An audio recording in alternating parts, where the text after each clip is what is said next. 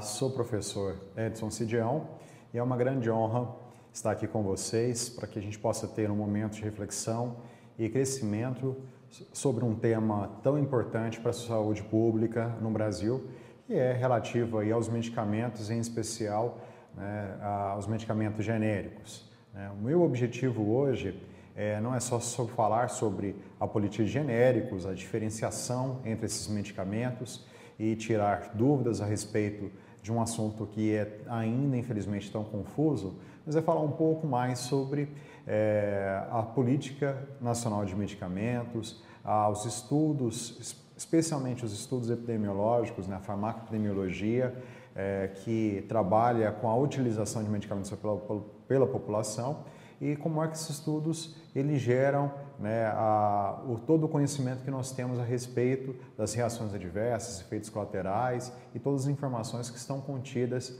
geralmente publicadas nas bulas dos medicamentos. Tá? Então, acho que esse é o objetivo nosso aqui hoje, uma pequena e rápida reflexão sobre todo esse assunto.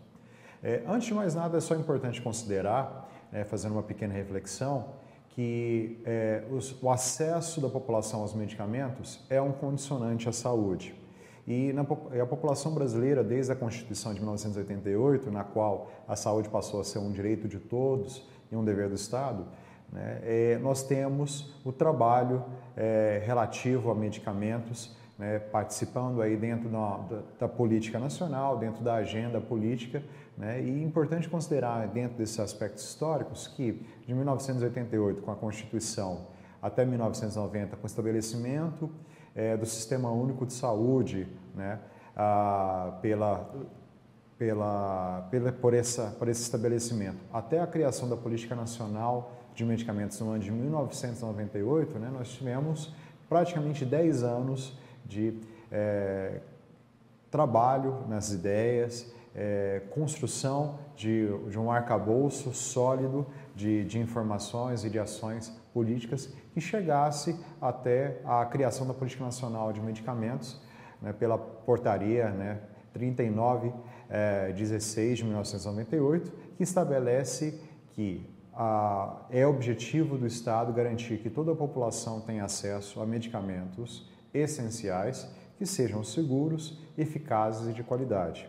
Então, daí surge, a partir dessa política, diversas ações, nas quais eu destaco a Lei dos Genéricos, no ano de 1999, mas também a criação da Agência Nacional de Vigilância Sanitária, Anvisa, né, Lei do Fracionamento de Medicamentos e diversas outras é, específicas que nós ah, tivemos aí a partir da criação, sempre com esse mesmo objetivo, garantir que a população tenha acesso a medicamentos, sempre seguros, eficazes e de qualidade. E antes de nós seguirmos nessa linha de raciocínio, preparei para vocês aqui, claro, uma pequena introdução de conceitos básicos que são, infelizmente, muito confusos para a população total e é o tema que eu gostaria de iniciar a introduzir o nosso conhecimento. Né? Então, é importante conceituar o que é medicamento, o que é remédio, o que são fármacos, princípios ativos, qual a diferença de uma drogaria para uma farmácia, né? E qual é a relação de todos esses assuntos com o tema que nós vamos trabalhar hoje, tá? Então, de forma bem clara, pessoal, medicamentos e remédios são algo, né, são conceitos distintos, mas existe uma relação entre eles. Né? A gente pode dizer que todo medicamento é o remédio, mas nem todo remédio é o medicamento.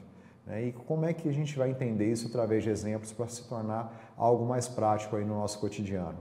medicamento ele é um produto farmacêutico que foi planejado, construído dentro de um protocolo específico, dentro de uma é, formulação e ele obedece a regras rígidas relativas a isso.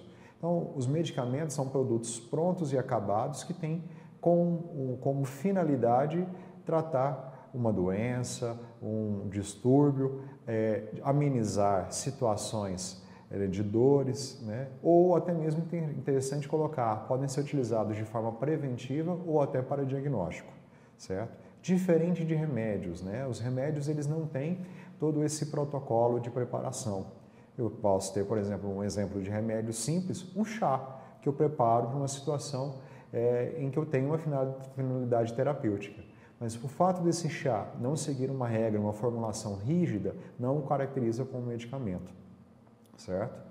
Eu posso ter também um exemplo como, dar como exemplo de, de, de remédio, um, uma atividade que eu faço, que eu possa fazer com o meu paciente. Né? Por exemplo, daí que surge a terapia ocupacional, onde você vai atuar é, através do trabalho, de uma atividade, né, gerar aí é, uma, uma finalidade terapêutica junto, a, junto ao paciente. Essa é a diferença de medicamentos e remédios. E aí é importante considerar que o medicamento ele possui componentes é, específicos, né? Por exemplo, nós temos aí dentro dos medicamentos a, a caixa do medicamento, a bula, né? os dispositivos que são utilizados para mensurar o volume e a dosagem do medicamento. Nós temos ah, especificamente também a embalagem que pode ser é, utilizada. Né? Tudo, tudo isso faz parte do componente medicamento. E aí, dentro desses componentes, um é fundamental, né? que são os princípios chamados de princípios ativos, também conhecidos como fármaco. fármacos, que são substâncias químicas definidas que são utilizadas com fim terapêutico. Um exemplo bem clássico para nós, né? Então, por exemplo, é, dentro de, uma, de um medicamento chamado né, comercialmente de aspirina, eu tenho como princípio ativo o ácido acetil salicílico. Se esse medicamento tiver uma forma farmacêutica de comprimidos, ou seja, uma forma sólida que vai ser administrada por via oral, você tem ali como princípio ativo o ácido acetil salicílico. Né? E esse ácido acetil salicílico dentro desse medicamento, se você utiliza, por exemplo, para com o fim é, anti-inflamatório, ou seja, a finalidade é diminuir a inflamação do seu paciente, o princípio ativo, que é o ácido acetilsalicílico, ele vai ser absorvido é, no trato digestório, especificamente aí no estômago, né, pelas características físico-químicas desse medicamento, vai cair na corrente sanguínea e vai ser levado pelo sangue até o seu sítio de ação, né, é, o local, no local onde está ocorrendo a inflamação, e ele vai ali atuar através dos seus mecanismos de ação, diminuindo essa inflamação. E aí, consequentemente, você alcança o fim terapêutico, certo? Então, nessa situação, a gente tem como sinônimos né, os princípios ativos dos fármacos. Tá? O que ocorre aí é importante considerar que você pode ter medicamentos com a mesma dosagem de princípio ativo, né, a mesma formulação, mas que o processo de fabricação e os coadjuvantes farmacotécnicos, que são os outros componentes do medicamento que são colocados ali para garantir uma correta absorção, uma correta eh, formulação, eh, eles podem interferir no, quantidade, no quantitativo de medicamento que é absorvido e, consequentemente, na ação final. Tá? Então, essa diferença que eu vou retornar daqui a pouquinho é que vai gerar a diferença que nós temos entre medicamentos genéricos, similares e referenciais. Tá? Então, até o momento é importante considerar isso. E um outro conceito que eu quero aproveitar aí para poder distinguir é um conceito é, que surgiu no Brasil a partir da Lei 5.991 de 1973, que estabelece uma diferenciação entre os estabelecimentos farmacêuticos, drogaria e farmácia. E é muito, muito claro né, para nós que estamos atuando na área, mas não, nem sempre é claro para a população. Né? O que, que nós temos? A, droga, a farmácia é o estabelecimento onde você tem né, a possibilidade de manipular, né, de construir o medicamento.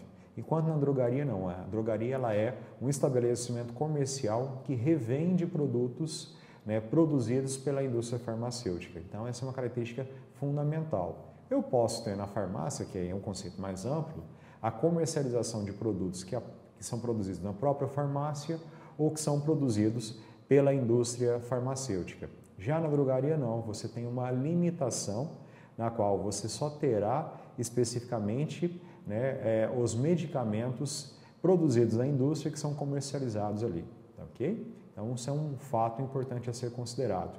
E um importante também que pela legislação, desde essa legislação que deu origem a esses dois estabelecimentos e consequentemente a abertura do comércio varejista farmacêutico, está estabelecido que é, em qualquer local onde há a comercialização de medicamentos estabelecidos, seja na farmácia ou na drogaria, essa comercialização ela deve ser acompanhada sempre da atenção farmacêutica. Né? Tem, tem, que ser, tem que ser acompanhada, monitorada por um responsável técnico, que é o farmacêutico, para garantir que esse medicamento ele alcance a finalidade, ele seja seguro né, e o, o paciente consiga alcançar o objetivo que é a sua saúde, a sua qualidade de vida. Então, esses são pontos fundamentais, tá certo? Agora, fica-se uma dúvida né, importante. Como é que os medicamentos são desenvolvidos? Né? Que órgão específico regula né, a, a comercialização, a liberação desses medicamentos? Né? Como, como é que ocorria antes da Política Nacional de Medicamentos? E esse é um dos objetivos que nós temos aqui na aula de hoje. Né? É um tema muito amplo, mas a ideia aqui é dar uma visão geral para que vocês possam acompanhar aí e aprofundar um pouco mais esse tema aí que é tão importante, certo? Então, aqui eu trouxe para vocês né, é, um, um esquema de todo o desenvolvimento dos medicamentos, certo? Retirado né, de, um, de, um, interessante ponto de referência que está disponível aí para vocês na, na, apresentação, mas aqui mostra de forma geral como os medicamentos ao, chegam até o mercado. Pontos importantes a serem considerados. Existem diversos estudos né, e diferentes formas de estudos que levam alguns anos para que o medicamento, a partir do momento em que você desenvolve um fármaco, uma droga, uma substância química com fim terapêutico, até que ele chegue é, ao mercado. E esse período ele também flutua muito tempo, né? Mas em média ele leva de 12 a 15 anos para que você tenha desde o início até a liberação da comercialização, ou seja, que você consiga realmente demonstrar que aquele medicamento ele é seguro e eficaz, né, tanto quanto ou melhor do que os medicamentos que já estejam no mercado. Tá? Então, é, o esquema mostra que a partir do momento em que você tem uma nova droga, uma nova substância, você irá desenvolver em primeiro momento um estudo pré-clínico, né, e ele tem essa característica porque ele não envolve seres humanos, são estudos desenvolvidos em animais de experimentação, mas também em in vitro, né, através aí de equipamentos e vidrarias que nós disponibilizamos em laboratórios de química, laboratórios de farmacotécnica, né, e é importante considerar que também são feitos testes é, para verificar se aquela substância tem um potencial teratogênico, que é o potencial de gerar má formação fetal. Né. Então, todos esses estudos, que levam em média, em, em média cinco anos, eles são desenvolvidos e vi, né, visam garantir que aquela substância ela seja estável quimicamente para que possa estar disponível na forma de medicamento, seja seguro, né, e aí você vai realizar testes de toxicidade em animais de experimentação e também, claro, testes teratogênicos, né, e a partir daí você vai poder garantir através de uma formulação desenvolvida farmacotecnicamente qual é a forma que aquela droga estará é, disponível para ser administrada em um, um, ser humano. Né? Então, aí você vai poder também optar por qual é a forma farmacêutica que aquele medicamento estará disponível. A partir desse momento, né, especificamente no Brasil, é necessário que você tenha, né, para poder realizar testes em humanos, são os testes clínicos, você precisa ter uma autorização prévia, no caso do Brasil da Anvisa, Agência Nacional de Vigilância Sanitária, bem como do Conselho Nacional de Ética em Pesquisa. Tá? E aí é importante relatar: qualquer pesquisa que envolva animais, humanos, eles, essas pesquisas precisam ser precedidas de uma avaliação por um comitê de ética, né? e aí no caso especificamente, como envolve medicamentos, passa por uma análise do Comitê Nacional de Ética em Pesquisa, né, humana e animal, que é o CONEP, e todos os processos, toda a fase de pesquisa, ela é monitorada por esse conselho, tá? por esse comitê, bem como pela Anvisa, e isso é importante a ser considerado. Passou por esse processo de registro e aprovação de ambos os órgãos, né? você inicia a fase de estudo clínico. Importante considerar que, historicamente, nós temos no Brasil um, gran, um grande número de substâncias que foram, né, que é, desenvolvidas estudos pré-clínicos e que se transformaram posteriormente é, em medicamentos. Entretanto, é, nós temos pouquíssimos relatos de estudos clínicos de drogas que foram totalmente desenvolvidas no Brasil. Praticamente nós não temos é, é, essa situação no Brasil. Os estudos clínicos eles são é, é, especificamente patrocinados na maior parte por indústrias farmacêuticas que visualizam um potencial comercial das drogas através dos estudos pré-clínicos e claro que isso é desenvolvido aí em multicêntricos, em multicentros né, de, de pesquisas em diversos países. E aí sim nós temos o Brasil com, através de vários centros de referência, né, constituindo centros de pesquisa em diversas drogas para diversas patologias né, espalhadas. Tá? Então, nas, na fase, nos estudos clínicos, nós dividimos em fase e cada fase tem um objetivo. Né? Por exemplo, a primeira fase, onde você tem um número pequeno de pessoas saudáveis, né, sendo é, voluntárias dentro dessa pesquisa, geralmente você trabalha aí uma variação de até 30 pessoas, geralmente do sexo masculino, na fase adulta, né? E por que do sexo masculino? Para não haver, não haver risco de é, uma voluntária estar grávida e esse medicamento, esse produto, né, que ainda é pouco desconhecido, é, gerar uma teratogênese. Né? Nessa fase, então, você vai verificar se a droga é segura ou não nesse pequeno número de pessoas. E aí você passa para a fase 2, onde você já tem uma população de pacientes com a patologia na qual o medicamento se propõe.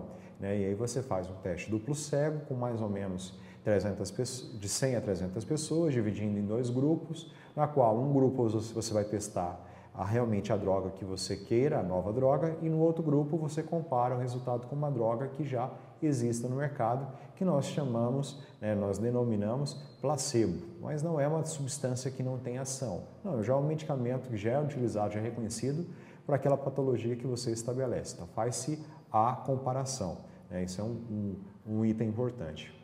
Né? Na fase 3, você repete a fase 2, mas com um número maior. E aí é importante considerar que todas as características, tudo o que é observado junto aos pacientes na fase 1, na fase 2 e na fase 3, né, tudo isso é relatado pelos pesquisadores que acompanham esses pacientes e essas informações vão fazer parte da bula dos medicamentos, né, que logo depois, após a comercialização, essas informações lá, estarão lá presentes. Então é importante considerar que a bula, por mais completa que ela seja, ela não tem todas as informações. As informações que estão ali contidas foram as é, informações observadas nessas três fases de estudo, a 1, a 2 e a 3, certo? E aí vem a última fase, a fase 4, também chamada de fase da farmacoepidemiologia, farmacovigilância.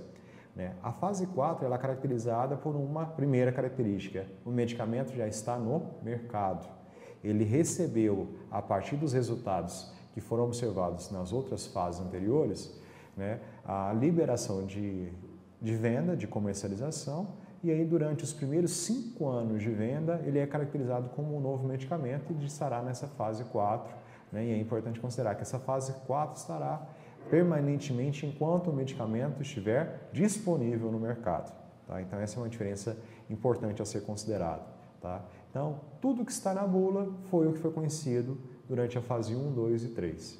Entretanto, nós sabemos que algumas reações adversas, elas são extremamente raras. Existem reações adversas que vão se manifestar em um paciente a cada 100 mil, a cada 10 mil, são reações muito raras. E aí, observando os estudos, a gente observa que você tem, por exemplo, uma fase 3, onde você alcança mais de 100 pacientes, em média 3 mil pacientes, em multicentros, em múltiplas populações, com características genéticas diferentes, mas que essa reação, por ser muito rara, não se manifestou. E aí o que vai ocorrer? Ela não estará presente na bula, não vai estar sob a supervisão né, do conhecimento que nós temos. Daí a importância da farmacovigilância, né, que é uma ação e uma ciência de monitoramento da utilização dos medicamentos pela população, que, se vai, que vai ocorrer sempre na fase 4 e que qualquer reação que ocorra ali será fará parte ali de um registro, né, que é, é uma base de dados que é mantida pela Organização Mundial do, do da, da, Saúde, que é chamada de Uppsala, por estar realmente é, Uppsala, que é uma cidade na Suíça. Ali você tem uma base de dados e essa base de dados é a que registra qualquer reação de qualquer medicamento no planeta. Então, isso é um fato muito importante a ser considerado. E todas essas informações são ali conhecidas a partir da fase 4 do medicamento, certo? E é importante considerar também, coloquei aqui para vocês um esquema, que durante a fase 4 você tem estudos paralelos do medicamento, não, não basta somente o relato de um paciente específico, mas nós temos pesquisas distintas, diferentes, estudos transversais, estudos de corte, estudos de caso controle, que são é, mantidos a respeito sempre com o objetivo de verificar se os medicamentos são seguros, eficazes e de qualidade. Tudo isso aí é sempre considerado né, é, ao longo do tempo, ok? Então, até aqui, só, né, a, o meu objetivo foi introduzir um pouco desse conhecimento a respeito dos estudos que levam o medicamento a ser autorizado, a sua comercialização por um país, e claro, o Brasil também adentra nesse sentido, né, e como é que os medicamentos que estão disponíveis no mercado, como é que eles se mantêm. Tá? Todo esse processo então é monitorado pela Anvisa através da farmacovigilância e caso algum medicamento ele demonstre que ele já não é mais seguro, já não é mais eficaz, né, ele é retirado do mercado, ou suspenso, ou é limitado a sua venda, dependendo das condições. Né? Qualquer situação que ocorra, que seja observada através dos estudos, vai gerar uma consequência no mercado. Isso é importante a ser considerado. Tá? É importante também ser considerado que as indústrias farmacêuticas elas têm uma é, um interesse muito grande nesse tipo de estudo, porque a sua sobrevida no mercado depende desses resultados. Então, eles possuem sistemas de farmacovigilância, que nós conhecemos como SAC, Serviço de Atendimento ao Consumidor, que é, monitora a qualidade, a eficiência e a segurança desses produtos também, para que eles possam sair na frente é, nesse estudo e fazerem correções necessárias, consequentemente mantendo aí a qualidade do seu produto a ser ofertado aí no mercado. São, são itens importantes. Tá? Ah, e aí é importante considerar, né, voltando a, ao nosso é, contexto histórico, né, importante considerar que antes de 1998, antes da Política Nacional de Medicamentos, é importante considerar que nós não tínhamos a Agência Nacional de Vigilância Sanitária, nós não tínhamos uma farmacovigilância estabelecida dentro dos padrões descritos, como eu comentei agora, certo? E nós tínhamos no Brasil o Ministério da Saúde que se responsabilizava pelo registro de medicamentos, certo? E nós só tínhamos dois tipos de medicamentos no mercado. O medicamento referencial, também denominado como medicamento de marca, que era o med primeiro medicamento, né, geralmente era o inovador, o medicamento que saía no mercado, e nós tínhamos, a, depois que esse medicamento tinha a sua patente vencida, nós tínhamos as cópias né, é, sendo trabalhada né? Deixa eu só verificar se o áudio aqui melhorar um pouquinho é, do áudio. Né? Se vocês puderem é, dar o feedback se o áudio está melhor. Então, voltando aqui, só comentando, né? Então, o que nós tínhamos no Brasil antes da política nacional de medicamentos era o medicamento referencial e a sua cópia, né? Que eram denominadas medicamentos é, bonificados e eram assim bonificados porque nós tínhamos uma política econômica de bonificação desses produtos. Tá? Ok? Tranquilo? É, o que aconteceu? A partir da criação da Política Nacional de Medicamentos, no ano de 1998, nós tivemos, logo depois, no ano de 99, a criação é, da Lei dos Genéricos. A ideia da Lei dos Genéricos era que todos os medicamentos que estavam sendo comercializados passassem por testes de qualidade que garantissem que aquele medicamento é, fosse realmente seguro e eficaz. Né? O que aconteceu foi que a indústria e o próprio país não estavam preparados, nós não tínhamos naquela ocasião laboratórios que fossem capazes de gerar, de criar é, esses testes de biodisponibilidade e, consequentemente, o custo e o tempo para que um medicamento né, é, fosse testado seria alto e o que inviabilizaria a manutenção dessas indústrias, consequentemente, de um medicamento mais acessível à população. Então, a lei vem é, para garantir não só que os medicamentos sejam eficazes, mas também para garantir é, uma sustentabilidade e, consequentemente, um maior acesso à população a medicamentos que sejam tanto de qualidade, mas ao menor custo possível. Tá? Então se definiu três tipos de medicamentos importantes a ser considerados, né? As três classificações, né?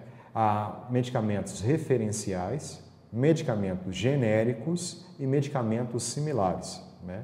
Só é importante aí considerar que a lei dos genéricos, ela é a Lei 9.787, que é de 1999, certo? E, e ela é derivada, aí, é uma das diretrizes da Política Nacional de Medicamentos, que é uma portaria do Ministério da Saúde, né, de número 3.960, tá? de 1998.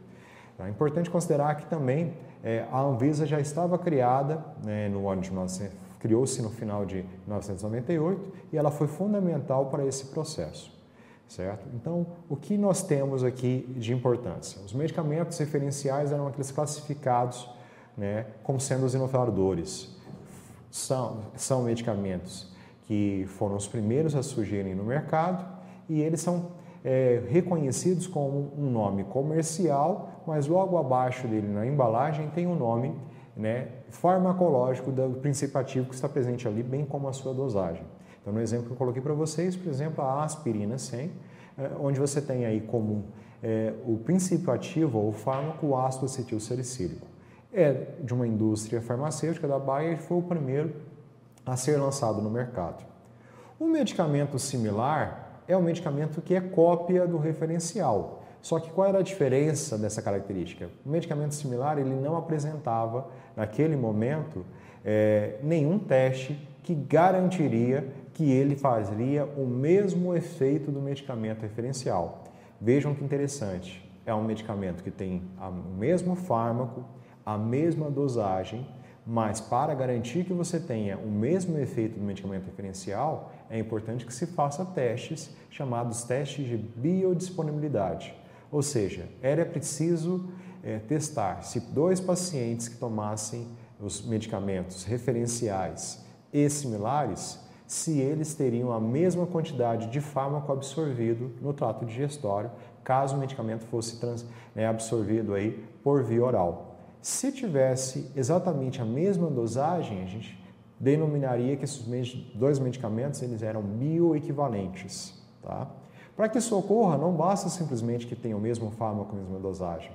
Né? O método de fabricação, os coadjuvantes farmacotécnicos, né? todos eles interferem nesse quantitativo de absorção.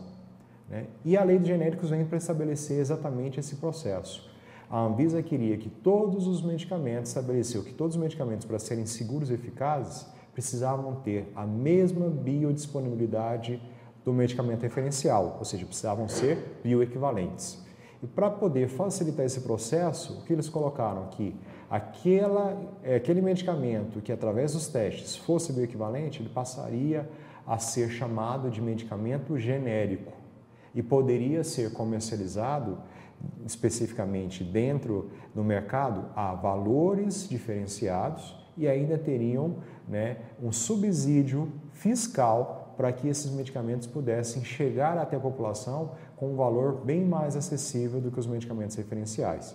Então, dessa forma, a Anvisa estava, é claro, o Ministério da Saúde, né, e o país estava é, retomando o seu objetivo que vem lá da Constituição de 1988, que é garantir saúde para a população, garantindo que os medicamentos que estavam no mercado é, fossem realmente seguros e eficazes.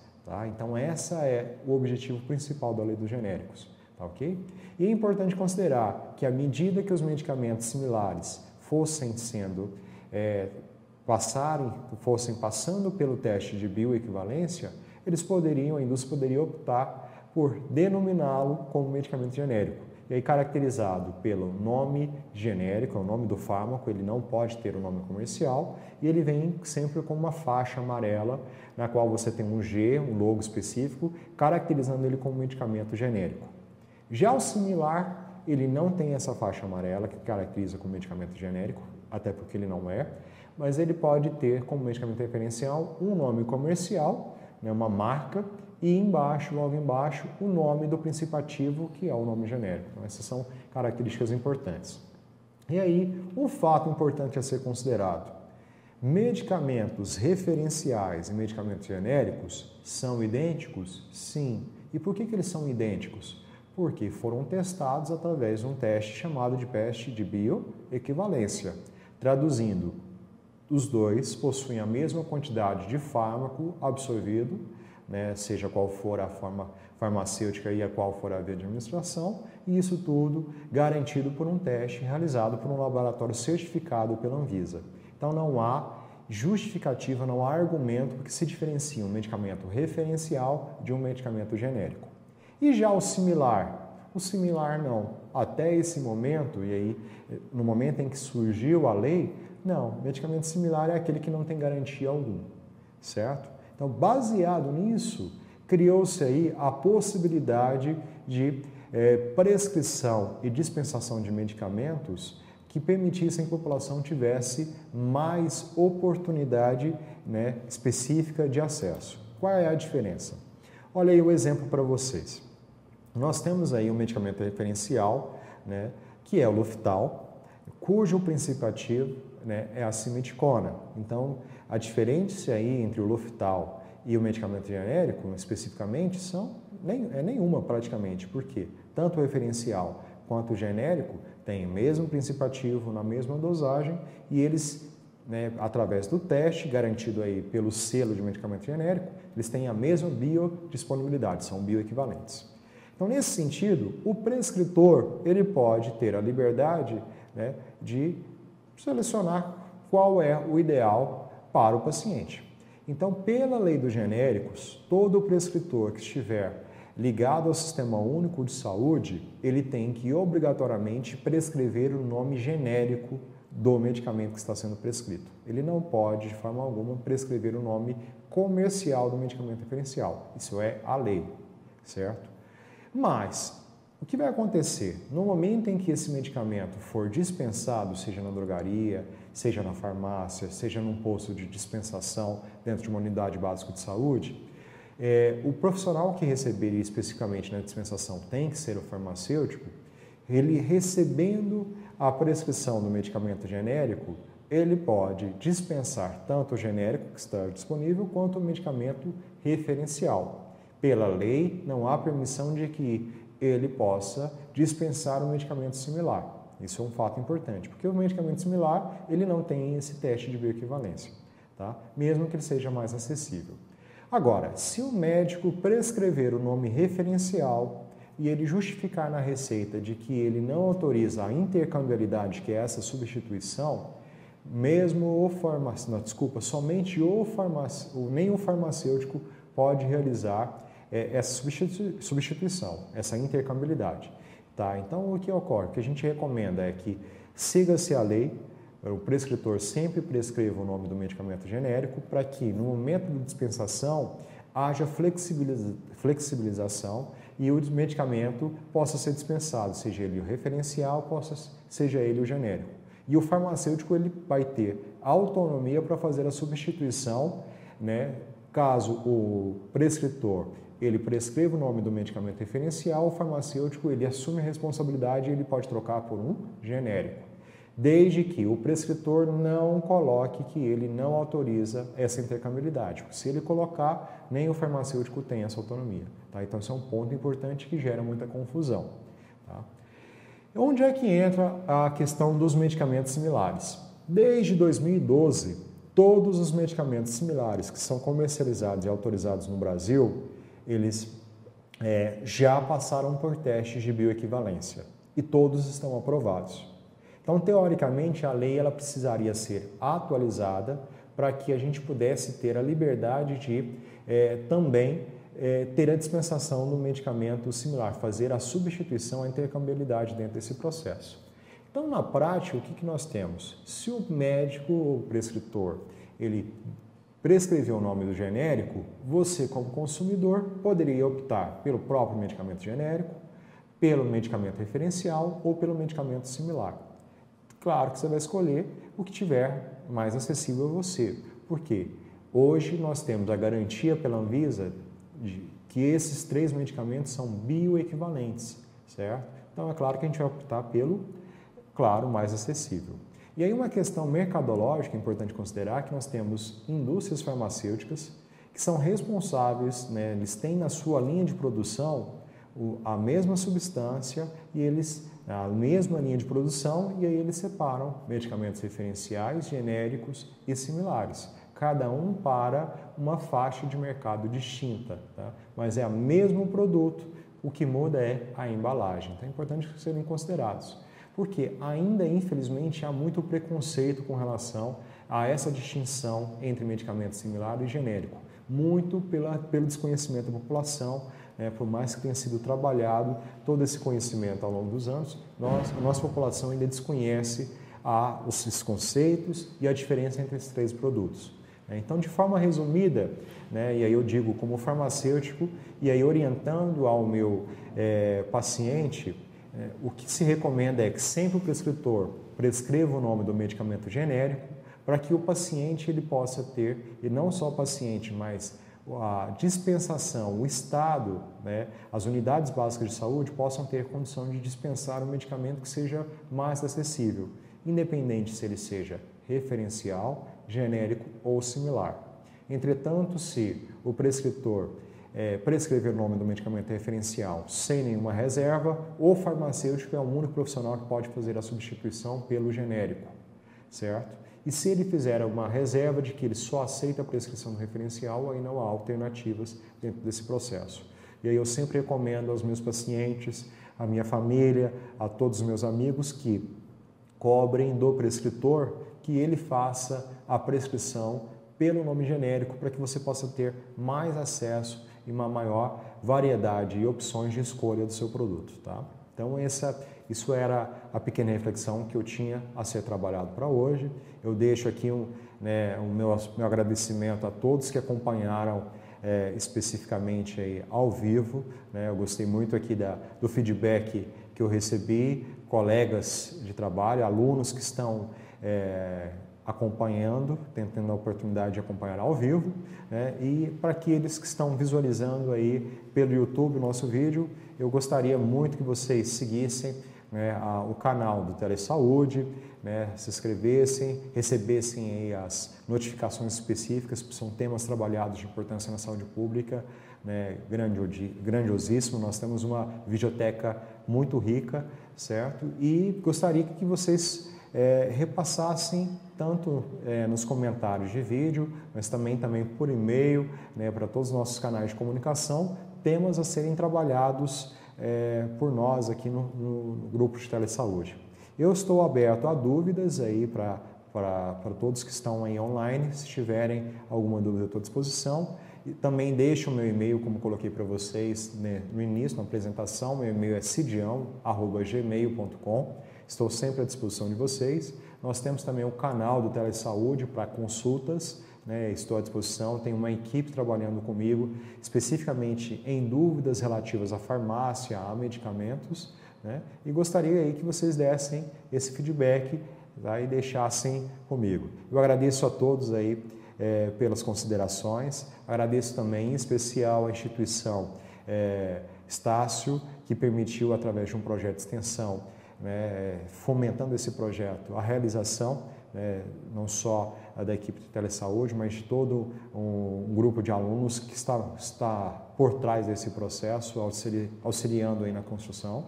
Né, e deixo aí o meu fraterno abraço a todos, uma boa tarde a todos vocês e estou à disposição. Tá, ok? Um grande abraço a todos.